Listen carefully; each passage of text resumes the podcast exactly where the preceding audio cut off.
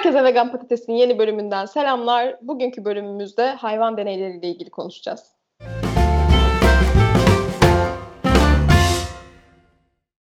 Evet Oğuz, bize biraz hayvan deneylerinden bahsetmek ister misin? Hayvan deneyleri aslında farkında olmadığımız, olduğumuz ya da olmadığımız birçok sektörde hayvanların sömürüldüğü dallardan bir tanesi. Gerek askeri, askeri sanayinde, e, gerek uzay sanayinde, uzay endüstride ya da ilaç geliştirmede, kozmetikte, bir sürü sektörde e, hayvan deneyleriyle karşılaşıyoruz tabii ki. Birazcık kapalı kapılar ardında olan bir şey. Özel giriş kartlarının gerektiği ve insanların aslında çok bilgi sahibi olmadığı bir e, sektör, bir konu aynı zamanda hayvan deneyleri. E, o yüzden insanlar burada yapılan sömürünün oradaki e, hayvanların ne kadar hayvan öldüğünden ya da orada yaşananlardan çok e, farkında olmuyor insanlar. Ama yılda 115-120 milyon e, civarı her yıl hayvanın öldürüldüğü tahmin ediliyor ki aslında Amerika'da mesela bu rakam daha da fazla. Çünkü e, Amerika'da fareler, sıçanlar e, bu sayıya dahil edilmiyor. Sanki onlar hayvan değilmişçesine. E, bunun gibi başka hayvanlar da var tabii ki ve şu an minimum bu sayının her yıl 120 milyon olduğunu tahmin ediyoruz. Evet hayvan deneyleri tabii ki benim de profesyonel hayatım, mesleğim gereği özellikle bilimsel, medikal taraftaki hayvan deneyleriyle ilgileniyorum olabildiğince. E, DNAHR ekibiyle beraber, derneğiyle beraber de bu işi tamamen her boyutuyla ele almaya çalışıyoruz. Dediğim gibi bu işin kozmetik boyutu da var, medikal kısmı da var. Sanırım giriş için bu kadar yeter diye düşünüyorum ama. evet gayet yeterli. Hakikaten ama hayvan deneyleriyle ilgili konular insanlar tarafından çok bilinmiyor. Çünkü dediğin gibi bu hani mezbalarda da aynı şey söz konusu ya gözden ırak bir yerde yapıldığı için insanlar neyin ne olduğunun farkında değiller, bilincinde değiller. Bir de sandığımızdan daha çok şey yapılıyor aslında. Kullandığımız hemen hemen bütün ürünler, günlük hayatımızda şampuanlar, sabunlar, e, makyaj malzemeleri, makyaj malzemesi derken hepsinden bahsediyorum. Kozmetik sektörü çok büyük bir sektör. Ve ilaçlar. Aslında her şey hayvanlar üzerinde bir şekilde test ediliyor dolaylı veya doğrudan. Evet kesinlikle öyle. Özellikle en azından bugün kozmetikte belki zulümsüz ürünlere ulaşmak mümkün ama medikal sanayide böyle bir şey şu an mümkün değil. Çünkü her ilaç bugün hayvanlar üzerinde deneniyor. Faz bir çalışmaları dediğimiz bölümde. E, o yüzden de bugün ben de bir hekim olarak da aynı zamanda hastalara ilaç yazarken aslında deneyi bir şekilde desteklemiş oluyorum. O çarklardan da birisi aslında her ne kadar böyle bir şeyin karşısında da olsak. Sanırım bunu da aslında önceki bölümlerimizde de konuşmuştuk. Hangimiz aslında %100 veganız ki diye. Her ne kadar bunun karşısında da olsak belirli bir yerden mutlaka bu çarkın içerisine giriyoruz galiba. Evet bir de şey de var ya e, bunu nereden duydum bilmiyorum. Bu konu çok bilgili olduğum bir konu değil ama şu anda vegan hani hayvanlar üzerinde test edilmeyen, denenmeyen bir ilaç bile olsa piyasada. Hı hı. Bu ilacın sonuçta önceki testleri hayvanlar üzerinde yapılmış yine. Şu an mesela COVID-19 aşı geliştirmeleri için vegan ilaç lafları dolaşıyor ortalıkta. İngiltere'de bir ekip tamamen vegan bir ilaç ürettiklerini söylediler. Bitkisel proteinden üretiyorlar. İşte messenger RNA teknolojisi kullanılıyor bu şeyde, e, ilaç geliştirmede. E, tabii ki diyorlar ki ilacın bir an önce piyasaya çıkması için aşının hayvan deneylerini atlayalım ve direkt insanlar üzerinde kullanalım ve gerçekten de direkt insan çalışmalarına başladılar ama maalesef yine eş zamanlı olarak hayvan deneyleriyle birlikte götürüyorlar bunu. Yani ne kadar her ne kadar vegan bir ilaç çıkartıyoruz hayvan deneylerine gerek yok deseler de bürokrasi ve e, buradaki işleyiş maalesef şu an bütün e, piyasaya çıkacak olan ilaçların e, hayvanlar üzerinde denenmesini öngörüyor ve söylüyor. O yüzden bunun aslında Covid e, aşısı bunun için bence bir fırsattı ve ilk defa da hayvan deneyleri yapılmadan bir ilacın piyasaya çıkabileceğine dair söylemleri bu şekilde duymuş olduk. Eskiden bunları duymuyorduk bile yani böyle bir şeyin varlığından bile böyle bir şeyin mümkün olabileceğinden bile bahsetmiyorduk. E, ama artık böyle şeylerin mümkün olabileceğinden e, bahsedilmeye başladı. Bu tabii ki bence çok ümit verici bir şey olarak görüyorum. Ama mesela bu söz konusu olduğunda da genelde şey diyorlar ya işte insanlar üzerinde test edeceğiz o zaman işte senin çocuğun üzerinde test edelim. Sen gel gönüllü ol senin üzerinde test edelim. Yani insanlar hayvanlar üzerinde yapılan deneylerin alternatifi olarak insanlar üzerinde deney yapmayı koydukları için çok belki de orada çıkarları çatışıyor da umursamıyorlar hayvan deneylerini. Evet, insanlar öyle görüyor. Tabii ki her zaman hayvanlarla insan kıyaslaması yapıldığı zaman burada hissedebilirlik ya da başka şeyler gözetilmeden insan türü diğer insan dışı hayvanlara göre daha üst tutulduğu için her zaman sömürülen taraf galiba insan dışı hayvanlar olmaya devam edecek gibi gözüküyor. Şimdi tabii ki yeni teknoloji ve yeni bilimsel gelişmelerle beraber bu alternatif bilimsel metotlar dediğimiz hayvanların kullanılmadığı, sömürülmediği metotlar artık bize hayvan deneylerinin yapılmadan insanlar üzerinde denenen ilaçların güvenilirliği hakkında bize bilgi vermeye başladı. Çünkü aslında işin komik tarafı da şu yani bir ilaç hayvanlar üzerinde deneniyor ve güvenilir mi güvenilmez mi diye bakılıyor ama hayvanlardan elde edilen bilgiler maalesef zaten insanlara uygulanamıyor. Yani bir hayvan üzerinde yan etki göstermiş olan bir ilaç insanlar üzerinde yan etki gösterme olasılığı %40 ila %60 arasında değişiyor. Hatta bilim insanları bunun için e, yazı tura atmaktan farksız olarak söylüyor. E, o yüzden bu aslında biraz da geçmişten gelen alışkanlıklar, yine o dogmalar ve bu tabii ki endüstriden beslenen bir e, grup insan da var, hocalar var, bu bilim insanları var. Bu makale yayınlayarak, hayvan deneyleri yaparak e, buradan kendilerine çeşitli karlar çıkartan gerek akademik gelişim olsun, gerek bilmiyorum maddi e, çıkarlar olsun. E, tabii ki milyar dolarlık bir sektör bu aynı zamanda. Bunu birden böyle yıkılmasını ve birden yıkıldıktan sonra tamamen bilimsel alternatif yöntemlere geçilmesinin çok kolay olduğunu düşünmüyorum. Çünkü iş tamamen bilimsellikten ve gerçek sonuçların alınmasından ziyade dediğim gibi endüstri ve farklı çıkar çatışmalar da devreye giriyor. E, o yüzden bu da zamanla yavaş yavaş gerçekleşecek düşünüyorum. Tabii bunun için bilimin söyledikleri çok önemli. Burayı biraz fazla uzattım farkındayım ama burada hayvan deneylerinin güvenilir olmadığı konusunda bilim dünyası zaten hemfikir. Az önce söylediğim gibi güvenilirlik toksikoloji testlerinin yazı tura atmaktan farksız olduğunu biliyoruz. Başka bir çalışmada 18 kimyasal madde hayvanlar üzerinde deneniyor ve bunun kanserojen olduğu söyleniyor ama bunların 17 tanesinin insanlar üzerinde hiçbir kanserojen etki yaratmadığını biliyoruz. Mesela çaylarımıza kullandığımız tatlandırıcı sakkarinler öyle. Yine ampisilin dediğimiz bir penisinin türevi çok sıkça kullandığımız bir antibiyotiktir aslında. Onun da yine çok büyük yan etkilere yol açtığını biliyoruz hayvanlar üzerinde ama insanlar üzerinde kullanmaya gelince çok güvenilir olduğunu biliyoruz. Buna bağlı bir sürü aslında bu örnekleri artırabiliriz. O yüzden e, hayvanlar ya da fareler küçük insanlar değildir. O yüzden enzim sistemlerimiz çok farklı. Yani insanlara bile baktığımız zaman e, batıda yaşayan bir insanla Orta Doğu'da yaşayan bir insan arasında bile enzimatik aktivite olarak çok büyük farklılıklar olduğunu biliyoruz. Kaldı ki bazı ilaçları veriyoruz mesela insanlara. Enzim aktivitesini ölçerek onların dozlarında bile değişiklik yapmamız gerekiyor. Hani hal insanlarda böyleyken hayvanları da insanları kıyaslayıp e, onlar arasında çok daha benzer bir ilişkinin beklenmesi tabii ki de e, doğru olmuyor ve bilimsel de olmuyor. Zaten az önce de söylediğim gibi bilim de bunu e, söylediklerimizi destekler nitelikte. Evet, bu konunun bence en büyük handikapı insanlar tarafından çok bilinmiyor olması. Yani halk nereden bilsin ki deneyin nasıl yapıldığını bile bilmiyor. O deney neye yarıyor? Ya da ne üzerinde yapılsa daha tutarlı sonuçlar verir bilmiyor. Yani bilmesi de beklenemez. Çünkü sokağa çıkıp sorsan insanlara birçoğunun hiç, hiçbir konuda fikri yok. Belki hayvanlar üzerinde denendiğini bile bilmiyorlar bu şeylerin. Yani bilenler de mesela konunun e, şeyinin farkında değiller belki de ciddiyetinin. Hatırlıyor musun? Bir e, söyleşideyken birlikteydik orada. Birisi sana sormuştu bunu. Mesela Pavlov'un köpekleriyle alakalı bir soru sormuştu. Pavlov'un köpekleriyle ilgili yapılan deneyde aslında hiçbir hayvan acı çekmiyor demişti. Çünkü çok basit biliyoruz biz onu lisedeki biyoloji derslerinden. İşte köpek geliyor, zil duyuyor, salyası akıyor, ona yemek veriyorlar falan gibi böyle çok basit, yüzeysel olarak anlatılıyor bize ama bu Pavlov'un onlarca hayvan üzerinde yaptığı yüzlerce deneyden sadece bir tanesi. İnsanlar Pavlov'un yaptığı diğer deneylerden haberdar değiller.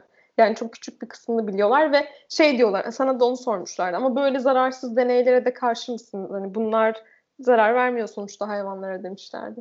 Ya evet tabii ki bunun zarar verme verip vermeme boyutunu tamamen fiziksel zarar olarak düşünmemek lazım. Çünkü hayvanların barındırıldığı koşullar da önemli. Her ne kadar bir hayvana fiziksel zarar vermesen bile e, onları küçük kafeslerde hapsediyorsun ve her gün onlara dokunuyorsun, elliyorsun, tutuyorsun. Oradaki tutuşlarda bile hayvanların ne kadar strese girdiği ve vücudundaki hormonal değişiklikler, ömürlerinin kısalması gibi çok büyük sonuçlara itiyor tabii ki bunlar. O yüzden olay sadece bir hayvana fiziksel zarar verip vermemek değil. O Pavlov'un bilinen e, örneğinde de aslında midesinin hayvanları ameliyat edip yemek borusu dışarıya aslında transfer ediliyor gibi farklı boyutları da var tabii ki. Her şey insanların bildiği böyle kulaktan kulağa oynarmış gibi istenmeyen taraflar kesilip de sempatik kalan taraflar aktarılmıyor maalesef. Bunun tabii ki farklı boyutları da var.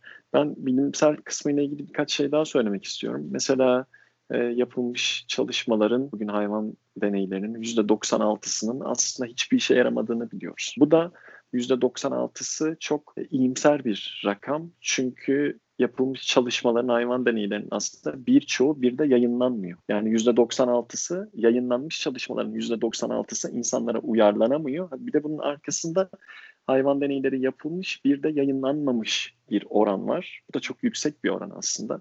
Mesela bizim yapmış olduğumuz çalışmada biz 657 tez almıştık ve bunların üçte ikisi hiç yayınlanmamış tezler.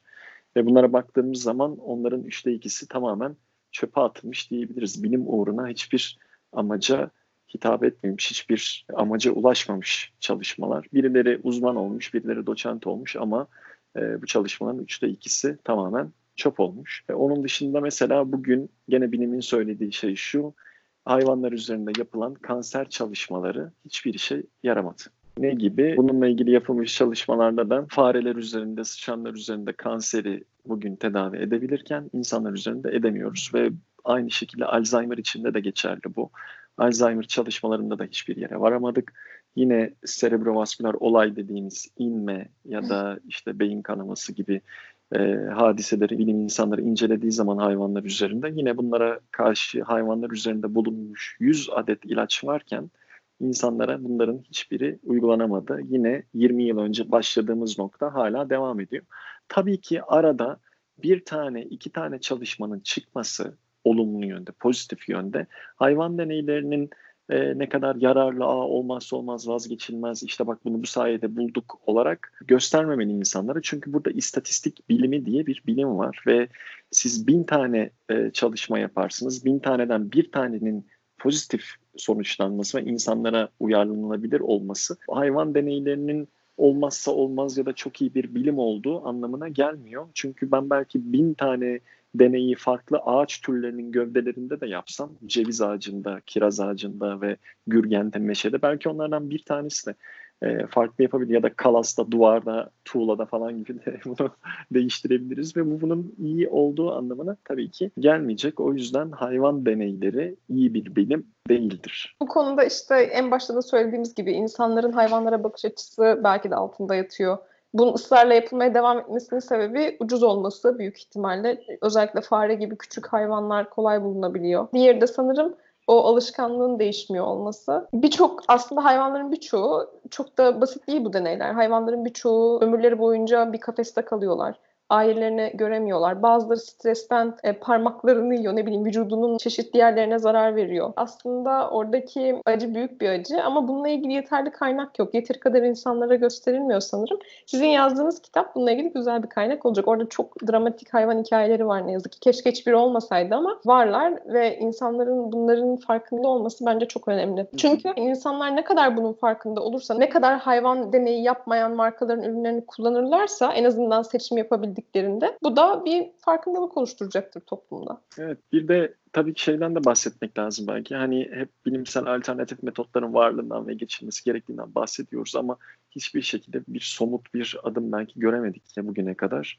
E, yalnız şunu diyebiliriz. Mesela Hollanda bu konuyla ilgili çok somut adımlar attı. Aynı şekilde Avrupa Birliği de her geçen gün bilimsel alternatif metotların artırılmasına yönelik teşviklerini ve para yardımlarını artırıyor. Mesela Hollanda 2025 yılında artık hayvan deneylerinin olmadığı bir laboratuvar planlıyor ve bunu artık planlamaya ve adım adım bir rehber halinde e, yayınlamış durumdalar ve bu çok önemli ve çok güzel ve büyük bir şey yani. Sadece çok küçük bir yeri kapıyı açık bırakarak aslında sadece işte primer basic laboratuvar araştırmalarında hayvan deneyleri yapılabilir gibi bir e, açıklama yaptılar ama onun dışında ilaç denemeleri, tedavi aşamaları vesaire hepsi tamamen bilimsel alternatif metotlarla yürütülecek. Bu çok önemli bir şey. Yani biz hiçbirimiz bunun farkında değiliz ya da Hollanda'da sanki bunun farkında değilmiş de öyle ya aman hadi bundan sonra bilimsel araştırmalarımızı hayvansız yapalım gibi diyecek halleri yok. Onlar da bazı şeylerin farkındalar. Onların bilim insanları da bunu görüyorlar. Hayvan deneylerinin iyi olmadığını hem ucuz olduğunu söylemiştim mesela. Aslında tam tersi olarak bugün bilim dünyası şunu söylüyor. %96'sının hatta daha fazlasının işe yaramadığı hayvan deneylerinden bahsediyoruz burada.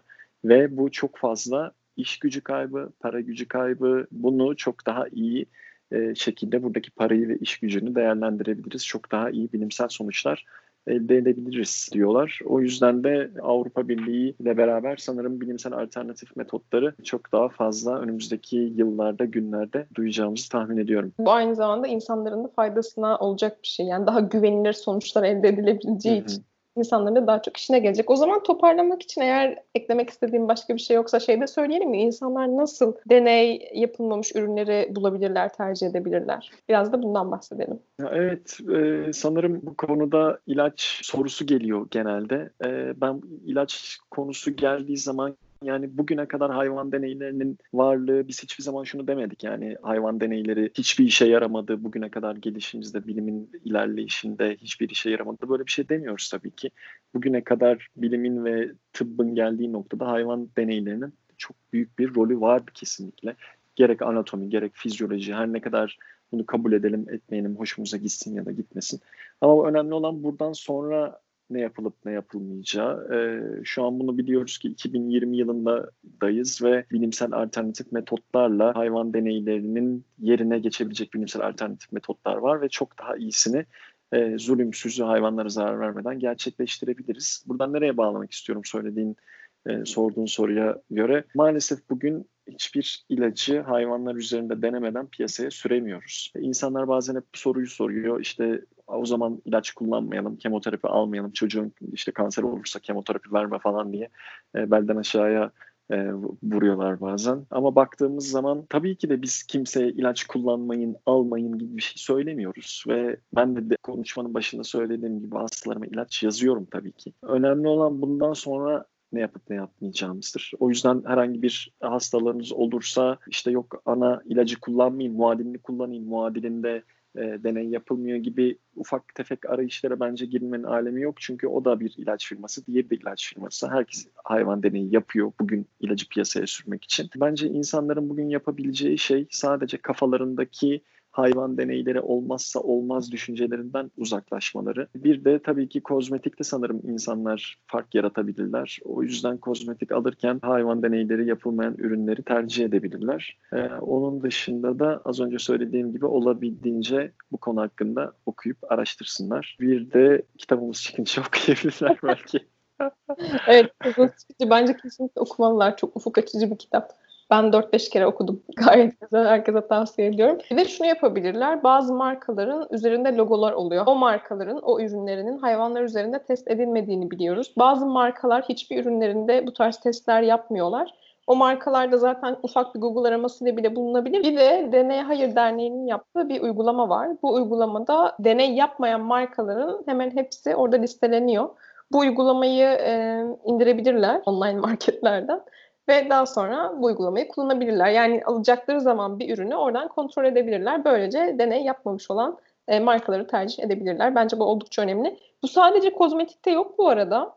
E, biz kozmetiği makyaj malzemesi olarak biliyoruz ama bu diş macunları, rolonlar, şampuanlar ve kozmetiğin dışında temizlik malzemelerinde işte bulaşık deterjanları, ne bileyim çamaşır deterjanları ve diğer temizleyiciler aslında bunların hepsi için de geçerli. Bunların da deney yapmayanlarını tercih edersek eğer daha e, hayırlı olur hayvanlar için. Evet benim anlatacaklarım bu kadar. Sen eklemek istediğin bir şey var mı? Evet. Konu gerçekten çok geniş bir konu. Sanırım zaten yarım saatte özetlenebilecek bir konu değil. Sadece hızlı hızlı bazı şeyleri belki anlatmaya çalıştık ama daha fazla bilgiye tabii ki internetten ve PubMed'den bilimsel kısımları merak edenler için bakıp oradan bilgi edinebilirler. Bizim araştırmamıza da e, bakabilirler. Hakemli bir dergide yayınlandı bu arada araştırmamız. Onun altındaki kaynakçalardan da bilgilere insanlar ulaşabilirler. Evet bu kadar benim de söylemek istediğim şeyler. O, o zaman söylediklerin hepsini açıklama kısmına koyalım. Oradan kolay kolay linklerle ulaşsınlar. O halde bu bölümün sonuna geldik. Eğer bizi YouTube'dan izliyorsanız açıklama kısmındaki linklere bakabilirsiniz. Eğer Spotify'dan ya da başka podcast kanallarından dinliyorsanız açıklamaya bakamayacaksınız. YouTube kanalımıza gelip abone olun. Oradaki açıklamaya bakın. Bizi dinlediğiniz için teşekkür ederiz. Hoşçakalın. Mı acaba? Hoşçakalın mı acaba? Bunu mu söylemen gerekiyor burada? Evet. Videolarımızı beğendiyseniz kanalımıza abone olmayı unutmayın. Aynı şekilde bizi Spotify'dan ya da diğer podcastlerden de takip ediyorsanız podcast kanallarımıza abone olabilirsiniz. evet. Sanırım bu kadar. Görüşmek üzere. Hoşçakalın. Hoşçakalın.